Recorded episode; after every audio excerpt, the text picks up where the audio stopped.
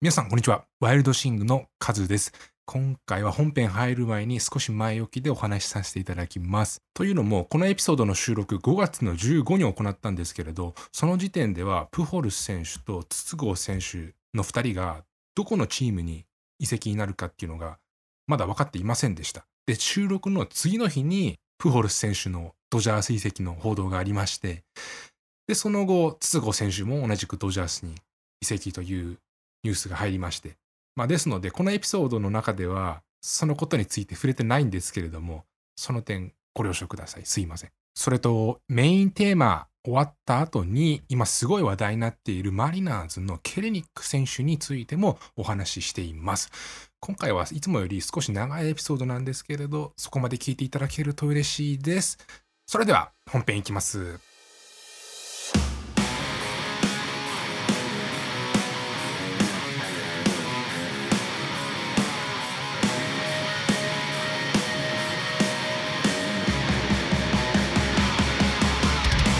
今週も始まりますメジャーリーグについて語るポッドキャストワイルドシングエピソード49です今週もよろしくお願いしますお願いしますエピソード49今週のメインテーマ何でしょうか和田さん教えてください今週のメインテーマは、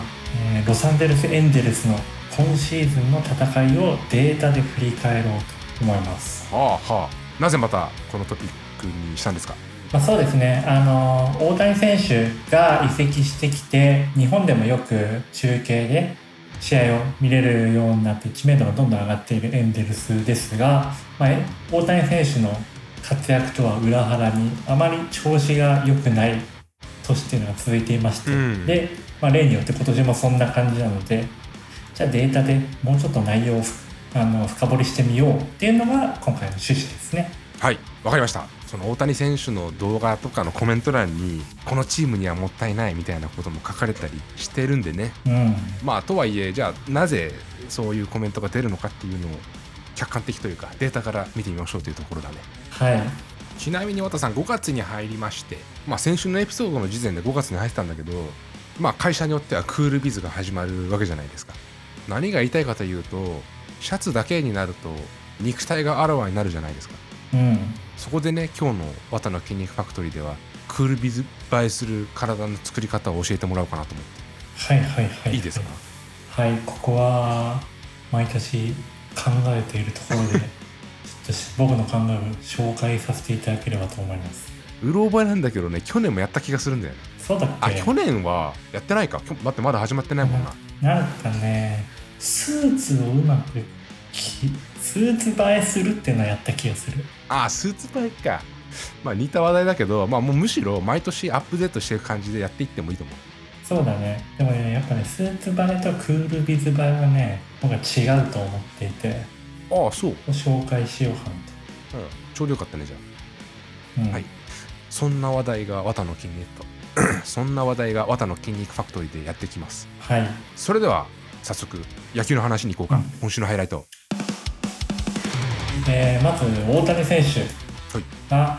今週の前半かなピッチャーとして登板して7回投げて10三振でこの時はまあそんなにね100マイルガンガン投げるというよりはまあ150キロ台中盤から、まあ、ちょっと後半ぐらいになんか抑えた感じで投げていたんだけど結構フォーシームをね決め球に使っていたっていうのが印象的でしたなのでそのバッターを抑えるバリエーションが増えたかなって感じがしましたねこれまさにさ、俺たちのポッドキャスト聞いてたんじゃないのそうそうそう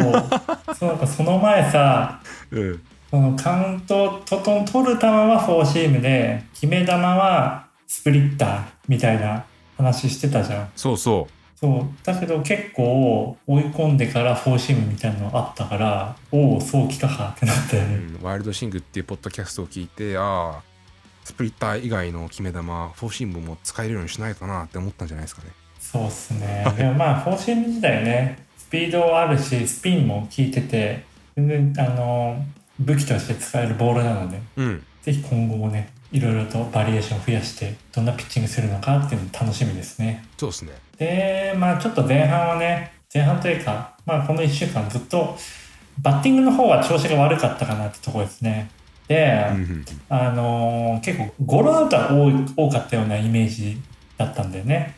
はい。で、まあ、去年も結構ゴロアウト多くてその時は左膝手術明けでなかなかトレーニングできなかったっていう原因があってあったらしいのでだまあ今もちょっと疲労がた下半身に疲労が溜まっているのかなと13連戦あったらしくで大谷選手全部出ててで、えー昨日休みオフがあって今日はホームラン打ってやっぱまあ休養を取ったことでまたリフレッシュして本来のバッティング見せて活躍を見せてくれるのかなと思っています今日のホームランのあれ何なんですかあれは驚いたよね当てただけじゃん。そうそうそうアウトローなんか泳がされてねたら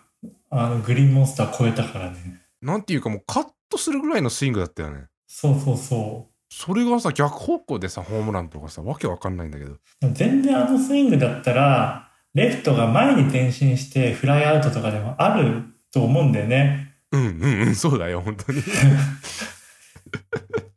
だけどホームランになっちゃったからね理解できないんだけど。うん、フォロースルーでは多分崩れていたけどポイントのところではしっかりと体重乗せられてたんじゃない参考にできないな。ねあれ難しいよね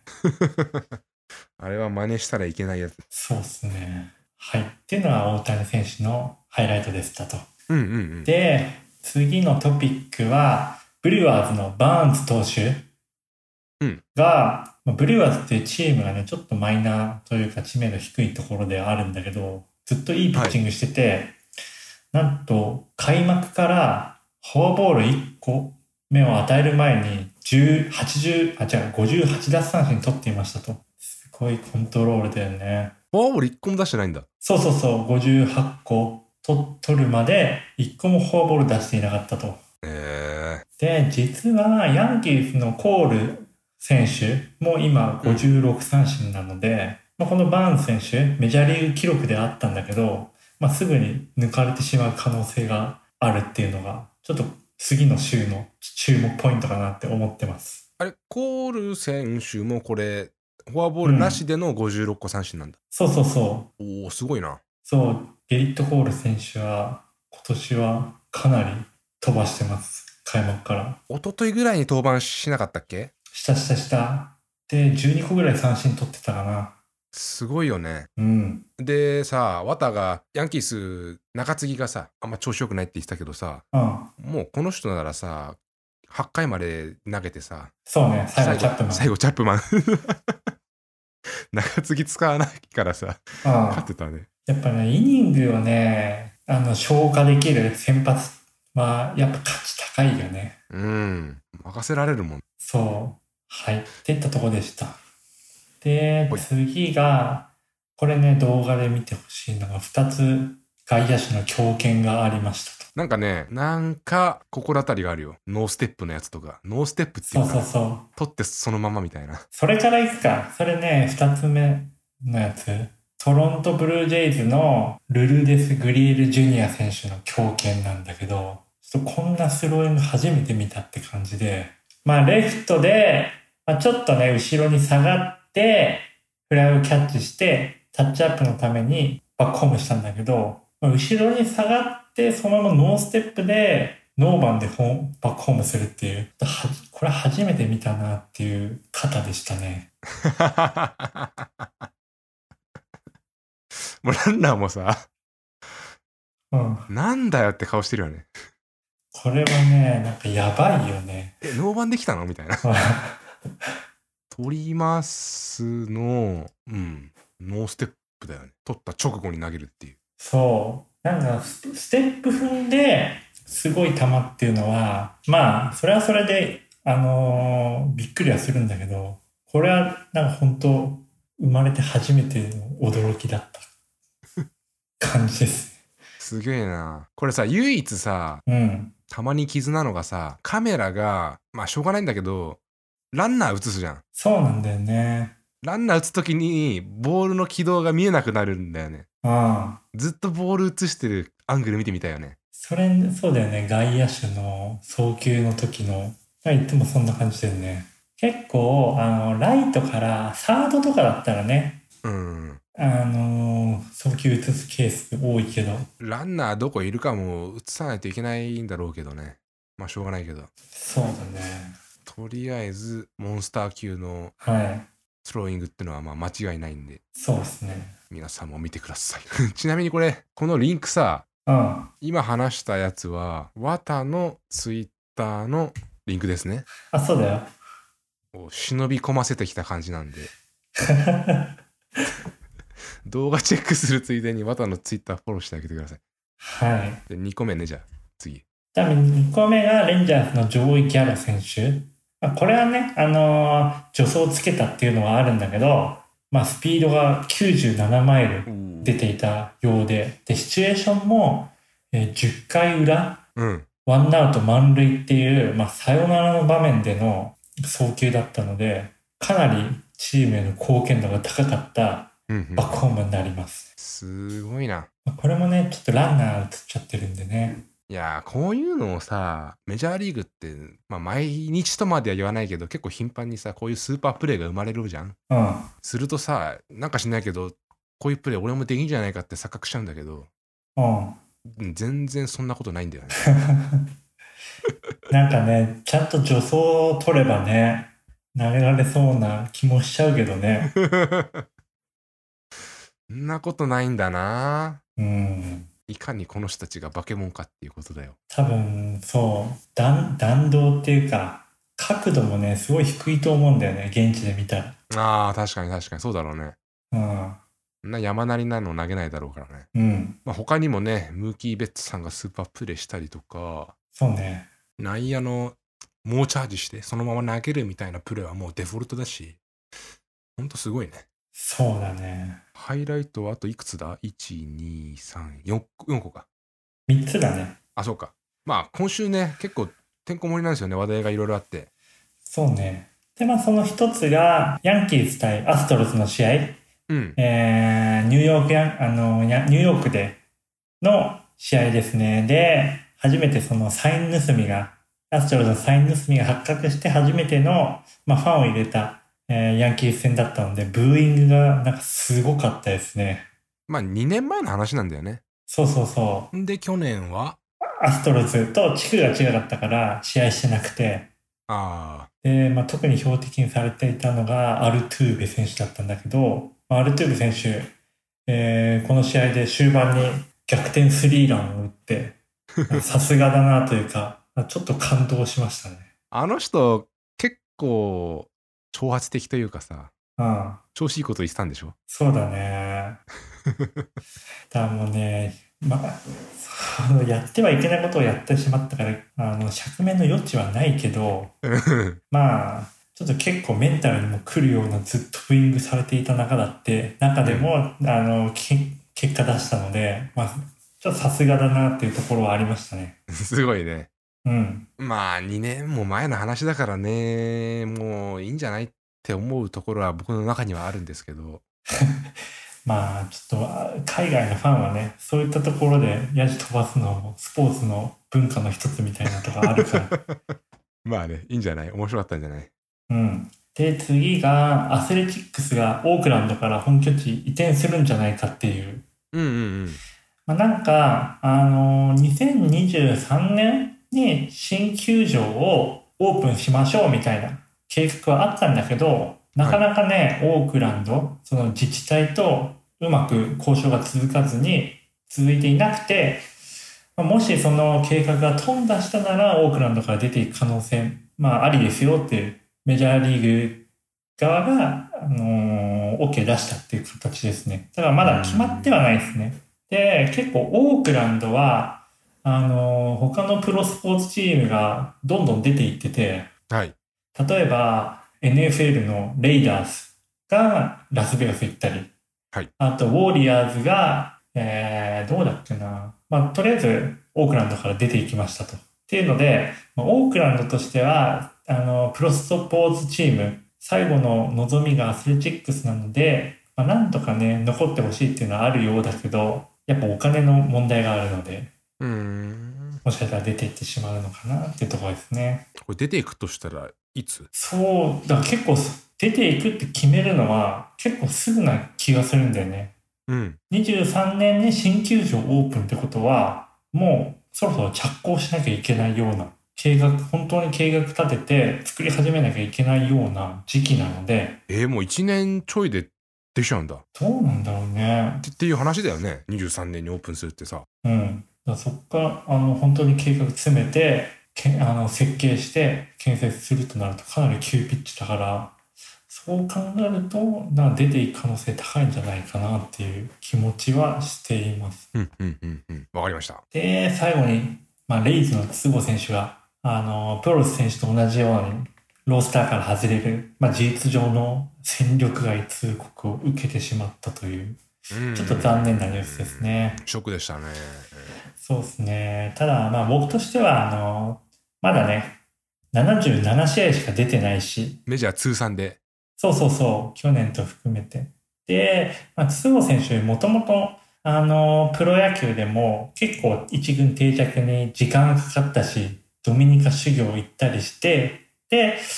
やっとね、ベイスターズの4番に定着したっていうのがあったので、まあ個人的にはすぐ日本に戻ってくるんではなくて、だからもうちょっとね、アメリカでチャレンジして、またメジャーリーグへの昇格っていうのを目指してほしいなっていう気はしています。綿としては、レイズのマイナーに行ったらいいんじゃないかっていうこと。そうだね。まあ別にレイズに限らずだけど、まあ今の選択肢はレイズのマイナーに行くか、フリーエージェントになるか。うん。まあこれ、筒香選手が選べる。で、まあフリーエージェントになっても、まあ多分メジャーリーグ契約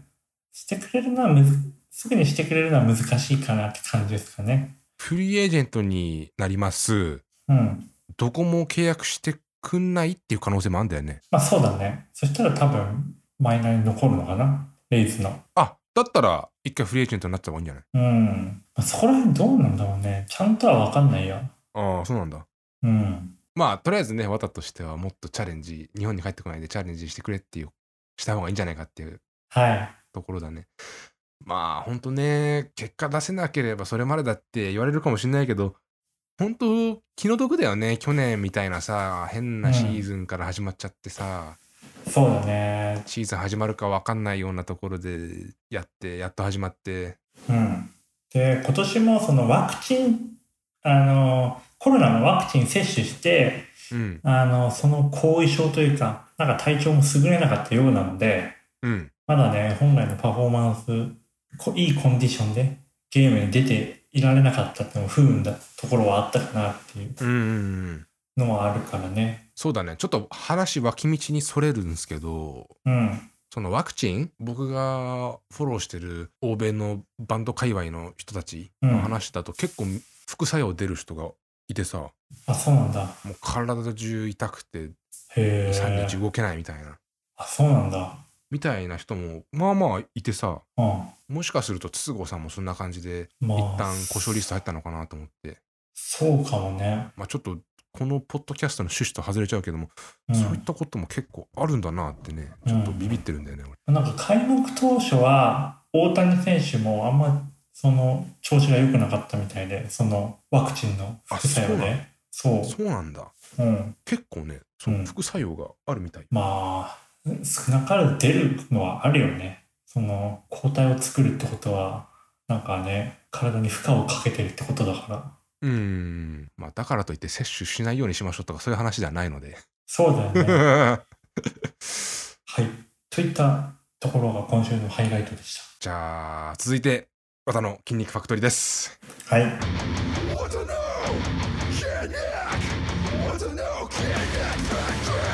今週のテーマはクールビズをクールビズ映えするトレーニングですねそうだねフルビズ映えしてますか綿さんそれはわからないですでもまあ意識しているところがあるのでそれはあのー紹介しようかなと思ってますじゃあ行こうか早速やっぱりクールビズになると薄着になるんでねそうだねジャケットがなくなるからねそうそうそう体のラインっていうのが結構明確になるのかなっていうのはクールビズですとはいはいまあ、これちょっとねあのクールビズに限らずスーツでも共通しているんだけどやっぱ一番重要なのは僕は肩だと思ってるんですねああ肩か肩幅ですねうん肩幅とあとまあ首から肩にかけて肩にかけての厚みうんが重要だと思っていて僕ははいはいなので、まあ、ダンベルを持ってあの横に両手上げるはいサイドレイズってやつですねはいはいはいでそれは、まあ、きちんとね重すぎない重さで手だけ上げるんじゃなくてちゃんと肘から上に上げるっていうのがポイントになりますねはいきちんと肩に効かせるためにはうんうんでもう一つクールビズ特徴特有なのが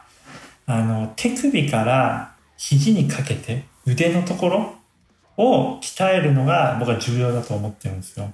おーはいはいクールビズだとあの普通のスーツとは違って多分腕まくりとかするのではいあの手首から肘にかけてがあの見られるポイントかなとうんうんなのでそこを鍛えるっていうのが結構重要だと思う鍛えてまあ血管浮き出るぐらいがいいかなって思うんですよねうんでそこで何やるのかっていうとあの、まあ、手首を鍛えるのが一番いいと思うんですよ、うん椅子に座ってダンベルであの腕固定して手首であのダンベルを上げ下げする、はいそうすると結構二の腕のところも負荷がかかるので結構トレーニングになりますねうんはいっていうので個人的にクールビズ映えするのは肩と二の腕かなと思っていますえー、胸はどうす か胸はあのもちろんやるべきですねただまあクールビル特有っていう感じではないので今回は特にピックアップはしませんでしたもうクールビズどうのこうのっていうか普通にやれとそうです はいわかりました、まあ、まとめると、まあ、胸はクールビズとか関係なくやりなさいということでそうですね、クールビズのこの時期うんかっこよくいきたいんであれば、手首、そう特に手首二の腕うん、と肩うんまああのねこれ根拠があってうん新人の時、はい今回は新人の時にずっとシャツで長袖のシャツ着てて、はい二の腕の半分ぐらいまでまくってたのねうんで、まあ、手首とそのちょっと先ぐらいしか見えてなかったんだけどうんいやその手首だったら腕絶対やばいでしょみたいなこと言われて 言われたことがあってうんだからそこってなんか腕の太さとかを連想させる部分なんじゃないかって思って ちなみにそれは女性から言われたんですか 男性です。わかりました じゃあまあここら辺にしておきましょうかはい。それではメインテーマエンゼルスのここまでの戦いぶりをデータで振り返るというコーナーでございます冒頭で説明した通り、まあ、大谷選手のね、活躍とは裏腹にエンゼルスは今、西地区の最下位ですと。そう、成績でも16勝21敗、まあ、5つの借金があり、で、あの、得失点差、もうマイナス39なので、あらららまあ、試合展開とか采配動向というよりは、まあ、純粋に投打噛み合わず負けるべくして負けてるっていうのが今のエンゼルスの特徴ですね、はいまあ、ただねもちろんいい面もあるっていうのがエンゼルスなんですよはいでそこちょっとピックアップしたので紹介しようかなとうんでまず一つ目がピッチングが、まあ、その得失点差がマイナス結構ひどいマイナスっていうのもあるけど、えーピッチャー陣そんなに悪くはないっていう一面もあるんですねうんでその2つ根拠があって1つ目一つ目があのウィフレイトっていう何回か紹介してるんだけどうん空振りを取る割合ですねはいバットに当てないうん でそれがなんとメジャーリーグで今一番高いのがエンゼルスなんですね。すごいじゃんあの防御率は30球団の最下位なんだけどうんバットに当てさせない能力っていうのは一番高いのがエンゼルス。じゃあなんで打たれんの それがその後におうちょっと紹介するやつなんですよね。わかりましたはいはい。まあ、とりあえずそのボール自体の精度じゃない威力っていうのはあのー決して悪くはないっていうのはエンゼルスのピッチャー陣です。うんうん。もう一つが、バットに当てられた時うんの、まあ、ハードヒットの割合。ハードヒットは95、打球速度95マイル以上がハードヒットなんだけど、そのハードヒットにされる割合っていうのが低くて、めこれもメジャーリーグ5位なんだよね。うーん。今首位のジャイアンツとかあとヤンキースブリュワーズマーリンズに続いて5位の16.9%はい。なので、まあ、エンゼルスそんなにバットに当てられてもないし当たったとしても強い打球を打たれていないっていうのが、まあ、実はエンゼルスのピッチャー陣ですっていうのはちょっと今回紹介したいなと。でじゃあなんで負けてるんだてそんな点点取られるんだっていうとはい。えー一つが、守備がかなりひどいですね。うん。まあこの間のロサンゼルス・エンゼルス戦でもあったんだけど、あ、ロサンゼルス・ドジャース戦でもあったんだけど、はい長打1本しか打たれてないのに1イニングで8点だか9点だか取られたりあで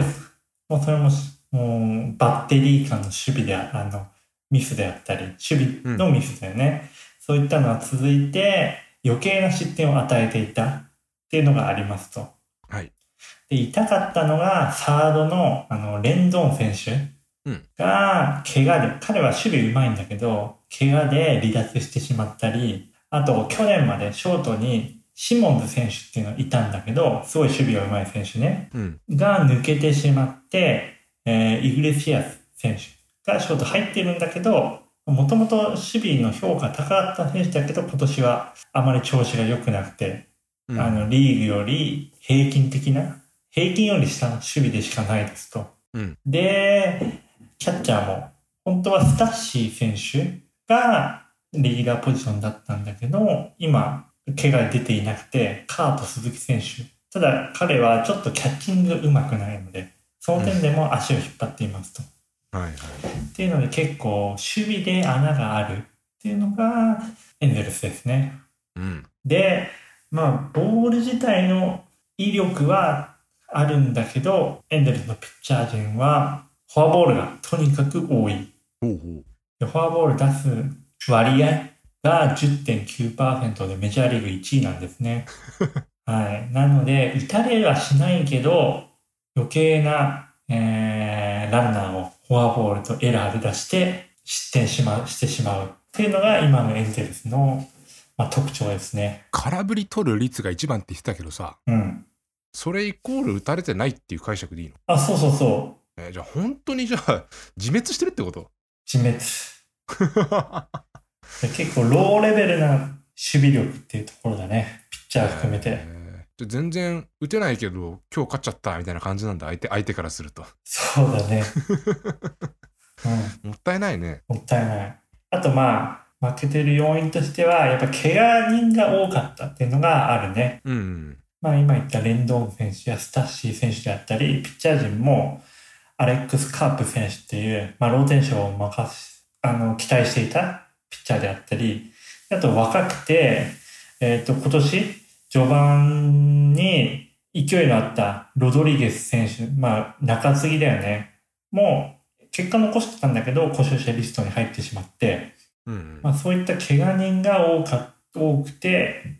えーきちんとレギュラーメンバーで戦えてなかったっていうのが、まあ、今の順位にも表れているのかなと。まあこのままだとプレーオフ行けなさそうですねそうだね。ま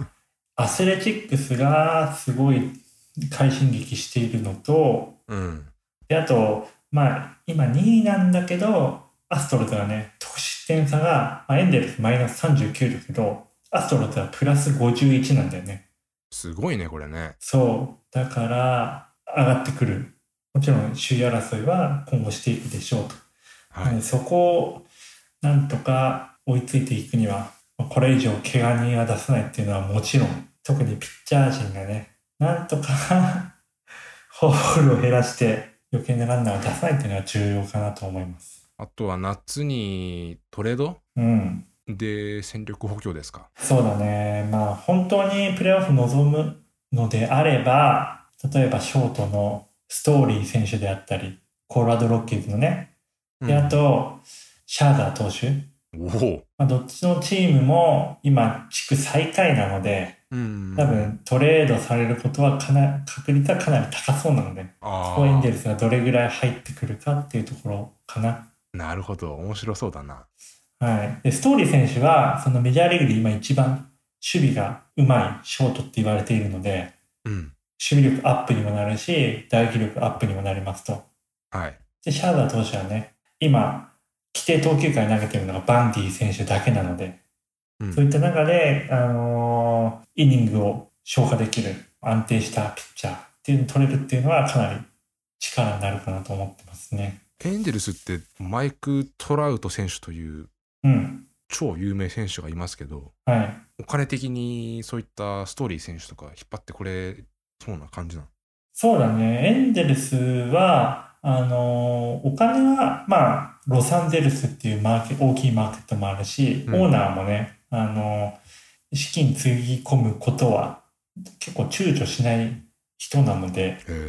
うん、まあ、あの、今年戦力外にしたけど、プロ選手に30億円払わなきゃいけないってのもあるけど、うん、まあ、お金は、まあね、無無限にあるわけじゃないけど、多分あるのかなと。 金はありますと。うん。はいはい。はい、そんなところです。はい。まあ、締める前にさ、ちょっと気になってる話題がありまして、うん。シアトルマリナーズのケーニックっていう選手、うん。結構話題になってるみたいなんですけど、何者なんですか、この人。あ、ケーニック選手は、うん。左打ちの外野手ですね。なんでこんなこの人話題なのまあ、実力があるっていうのが、その理由、答えにはなるんだよね。うん。まあ、あの、もともとメッツにでドラフト指名されて、カノー選手とディアス選手とのトレードでマリナーズに入ってきました。で、まあ、あの、彼は、その、いわゆる5ツール、スピードもあって、パワーもあって、まあ、確実、打撃の確実性もあるっていうので、もともと、あの、プロスペクトランキング、有望株ランキングで、えーメジャーリーグ全体で4位だったのかなっていうのがあって、えーかなりうん。シーズン前から期待されていた。で、あと、マリナーズから、デビュー前から、あの、長期契約の打診もあったんだよね。だけど、えーそれ拒否しているんで、もっとなんか自信があるみたいで。はいはい。多分6年10億とか、そういった契約だったと思うんだけど、うん。でも拒否していて、っていうのもあって、多分、期待値がどんどん上がっていく、上がっていったっていうのがこの選手かな。で、実際、プレースタイルも、あの、すごいコンパクトなスイングで、長打力もあるので、えー例えば、フィリーズにいたアトリー選手であったり、インディアンスにいたサイズモア選手であったり、そういったオールスター級の選手と比較されているので、まあ、今のマリナーズのあの再建のキーマンとして注目されているっていうのがこのケレニック選手ですね。で、この人がうん今週だか、うん、マイナーからメジャーになったのそうメジャーに初昇格した。で、この人、プロ3年目うん今までメッツにいて、そこからマリナーズ来て、うん、ずっとマイナーだったの。そうマイナーではね160試合ぐらい出てたのに結構多かった下積みがなかった。なんかそんなさ、実力すごいすごい言われてて、うん、なんでずっとマイナーにいたのかなって疑問なんだけど。それがねあのね結構マリナーって闇の部分があって うんあのー開幕前にマリナーズのオーナーが出現してたんだよね。あー、あのー差別発言。そうそうそう。とか、はそのケルニック選手を早く昇格はさせないと。でなぜかというと、早く昇格させて、メジャーで経験を積むみたいなことすると、早く FA になっちゃうんだよね。い。うん。なので、あのーマイナーで十分時間をかけてから、メジャーで、あのーメジャーに昇格させようと。なので、その昇格を意図的に遅らせていたっていうのがあったんだよね。性格の悪い人だったね、めちゃくちゃ。そうそうそう。で、今年も、あの、オープン戦はすごい活躍していて、うん。開幕メジャーあるんじゃないかとは言われていたんだけど、ちょっと故障があって出遅れてしまったっていうのが、あの、今週デビューになった理由ですね。えー、他のチームもそうなまあね、これね、毎年ね、議論にはなるんだよね。のうん。スーパー2っていう制度があって、うん。本来であれば年俸調停っていうのは、えー4年、3年目かな ?4 年目、4年目から年俸調停って球団と年俸交渉ができるんだよ。うん。だけど、あの、デビューが早かった、早い選手は特例として1年縮められるんだよね。3年目から年俸調停できるようになる。はいで、それの期限が、なんかね、開幕からずっと出ると、そのスーパー2に当たってしまうんだけど、はい。 4月の後半ぐらいからデビューさせさせれば、そのスーパー2に当たらないから、あえて開幕メジャーには上げずに、20試合後ぐらいに昇格させるみたいなことっていうのはよくあるのね。えー、やってんじゃんみんなじゃそうそうそう。で、ブライアント、カブスのブライアント選手とかも、それで昇格を遅らせられて、あ。うん。 FA になるのが1年遅れたみたいなことで、球団とあまり関係が良くないっていうのがある。揉めるよね、そりゃね。うん。これだけ、うんなんだろう、みんな、なんかおかしいよねって認識してるんなら今後変わりそうだね、その仕組みね。そうだね。まあ、そこもあれだよね。エプスタインさんにああ、期待ですね。そうですね。エプスタインさんは、あったエピソード32で、はい。空前絶後の 天才 GM セオ・エプスタインについてっていうタイトルのエピソードありますんで、はい。ぜひ皆さんそれをチェックしてくださ い。それも結構渾身の一作だった気がします。 そのうちさ、エピソード振り返ってさ、うん。自己評価ベスト5みたいなの紹介する。ああ、そうだね。 いいかもしシれーズン終わったら。ない。うん。ちょっと長くなっちゃいましたけど、ここら辺で締めさせていただきます。エピソード49、エンゼルスのここまでの戦いぶりを綿の視点でデータ分析していただきました。はい。来週、まあ、5月ももう結構ご下旬に入ってきますけどうん。何かイベントありますかまあ、イベントとしては、そうだな。大谷選手がちょっと19日の登板はスキップするようなんだけど、まあ、ちょっと時間を置いてまた登板するかもしれないっていうので、まあ、それがまあ注目ポイントの一つかな。あ来週19には投げないけど2122に投げるかもとかそういうことそうだね。うんうんうん、ちょっとそこら辺よくわからないけど。まあ、あと僕らが大好きなジャッジ選手がちょっと調子上がってきてるみたいなん今日も2本打ったしね。でね来週大爆発期待だねはい。スタントンさんどうしたんですかなんか落ち着いてしまってで今日も欠場していて本来のスタンター選手になんか戻りつつある欠場っていうのはさどこ悪いのえっとねどこだっけな脇腹なんかレフトサイドタイトネスとか言ってた気がする、うん、脇腹とかちょっと聞いたことあるよ過去にまあそんなところなんですけれども、えー動画を今日は2つはい紹介してます。メジャーリーグでしか見れないような怪物のようなスローイングなんで皆さん見てください。以上でよろしいはいそれではまた来週エピソード50でお会いしましょう。ありがとうございます。ありがとうございます